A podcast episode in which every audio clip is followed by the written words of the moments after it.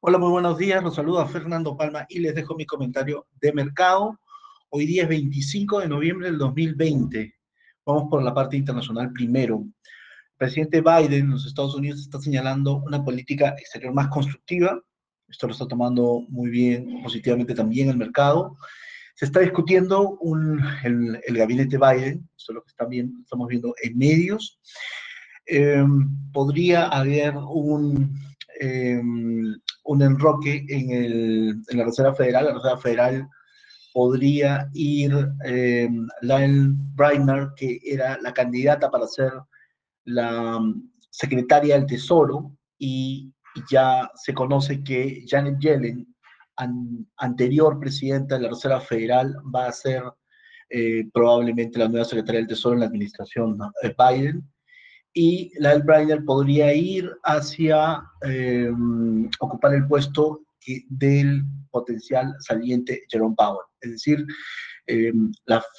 una anterior miembro de la Reserva Federal, Janet Yellen, un miembro considerada por el mercado como ultra dovish, iría a formar parte de la administración Biden, y Lael Brainard tenía como, entre comillas, premio consuelo, ser la presidenta de la Reserva Federal. Entonces, recordaba las conferencias de prensa donde a Powell le preguntan siempre si es que Powell podría hacer algo más, la Fed podría hacer algo más de lo que está haciendo. Siempre comenta que tiene municiones todavía a gran escala, se refiere al forward guidance, se refiere a mayor intervención, prohibiendo liquidez, y siempre comenta que los poderes que tiene la Reserva Federal son para otorgar préstamos, para proveer liquidez, y él le llama lending powers.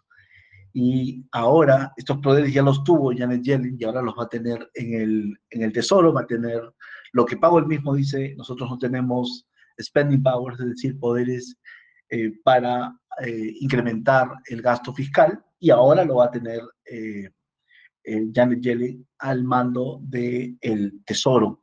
Entonces, si se materializa, Janet Yellen habría tenido los lending y los spending powers, casi todos los poderes para estimular la economía. Bueno, algo también positivo que está ocurriendo es que la parte de los congresistas, la Cámara y el Senado parece que van a poder ponerse de acuerdo y evitar el cierre parcial del gobierno, que estaba anticipado para el 11 de diciembre, ¿no? Se renovó el Congreso, se financió el Congreso hasta esa fecha, y luego tenían que decidir, aprobar el nuevo presupuesto. Parece que se van a llegar a un acuerdo. Eso también es una noticia positiva. Es difícil encontrar noticias negativas, la verdad, en un entorno donde los activos de riesgo están teniendo un apetito importante. De hecho, el S&P cerró ayer en 3.635 a solo 10 puntos de máximos históricos del 9 de noviembre, después de las elecciones electorales. Y luego el año está acumulando una ganancia para el S&P de 12.5%. De hecho, destaca en medios del avance de Tesla.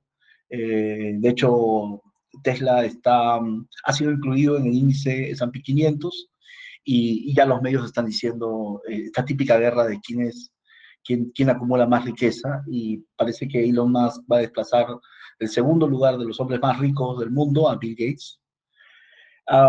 Luego, el Nasdaq acumula una ganancia de 34% en lo que va del año, y seguimos viendo rotación hacia sectores más rezagados, y se está haciendo una toma de ganancias, por lo menos en el Nasdaq. El Dow también rompió los 30.000 puntos, ubicándose en 30.046, y de hecho fue el cierre. Acumula ganancias bastante más modestas de 5.4%. De hecho, la rotación está viniendo bien.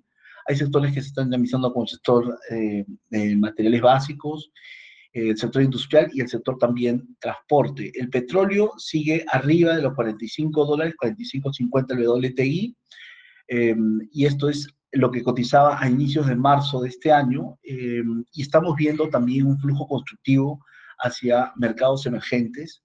Tenemos casi 5 semanas en línea con flujos importantes al mercado de renta fija en moneda local. Y este es el mercado donde menos apetito o menos proclives son los inversionistas a invertir. Siempre estamos un poquito más defensivos comprando renta fija en moneda dura o en dólares, lo llaman hard currency, y en el local currency normalmente no entran si es que no tienen una convicción alta, y esa convicción que estaba elusiva para mercados emergentes sí la estamos viendo ahora. Por el lado de Europa, hay un titular que dice que autoridades francesas estarían empezando a incrementar impuestos a empresas americanas tecnológicas. Esta es una noticia como dentro de todo el mundo, las noticias negativas que podrían venir por este lado. La data ha venido mixta, de hecho el PBI salió algo más lento, 33% de incremento, y peticiones iniciales de desempleo también salió el más alto en las últimas 5 semanas, pero el mercado no lo está viendo, el mercado está viendo más la historia de las vacunas. Volviendo los datos a la normalidad, el Banco Central Europeo parece que va a retirar la prohibición que tenía. Recuerden, a inicio de la pandemia, el Banco Central Europeo prohibió a los bancos que pagaran dividendos, ¿no?, para que preservaran el capital. Parece que ahora esa prohibición la van a retirar a inicios de 2021, ¿no? Es una vuelta a la normalidad. Nosotros seguimos viendo valor en la moneda G10, en el euro, en la libra, en el CAD, contra el dólar. Vemos que el movimiento secular a la baja del tipo de cambio podría continuar, mundo G10 y también el mundo Latam. Esperamos ahora en las minutas de la FED si nos da alguna información sobre este proceso de mantener el tamaño del balance de la FED, el ritmo de crecimiento del balance de la FED, pero probablemente cambiar la composición hacia bonos de mayor duración. Esta es una suerte de la medida que viene en adelante. Por el lado local, Perú se unió a los países que emitieron deuda a 100 años. Perú emitió en forma exitosa. Se une ya a este club donde ya están Argentina y México. Los spreads sobre tesoro fueron a 12 años, a 40 y a 100 básicos.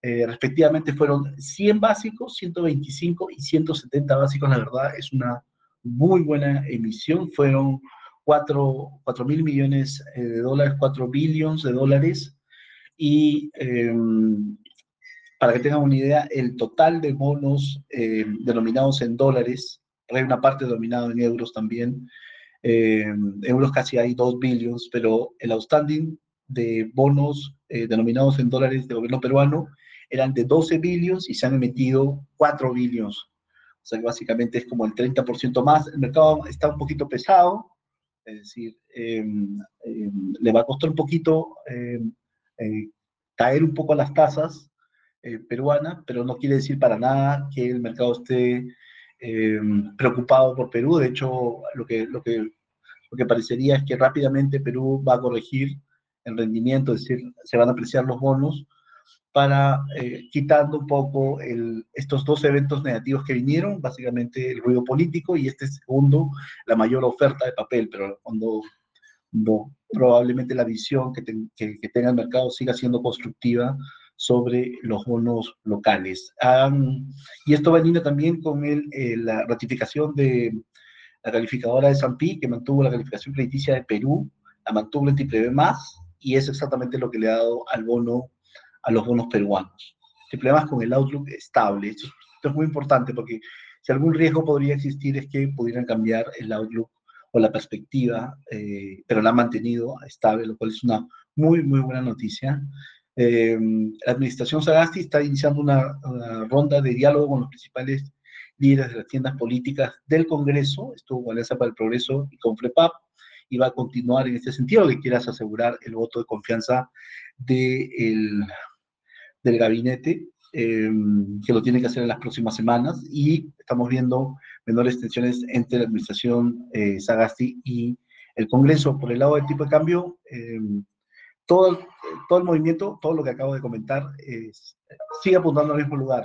Una venta de dólar a nivel global, una ganancias de activos de riesgo, inclusive el real, que era la moneda, es la moneda más castigada, más de 30% de valoración del año, se está apreciando. La moneda que no se está apreciando es el sol, y recientemente lo que tenemos es, durante esta semana, al menos tenemos unos vencimientos de swap cambiarios.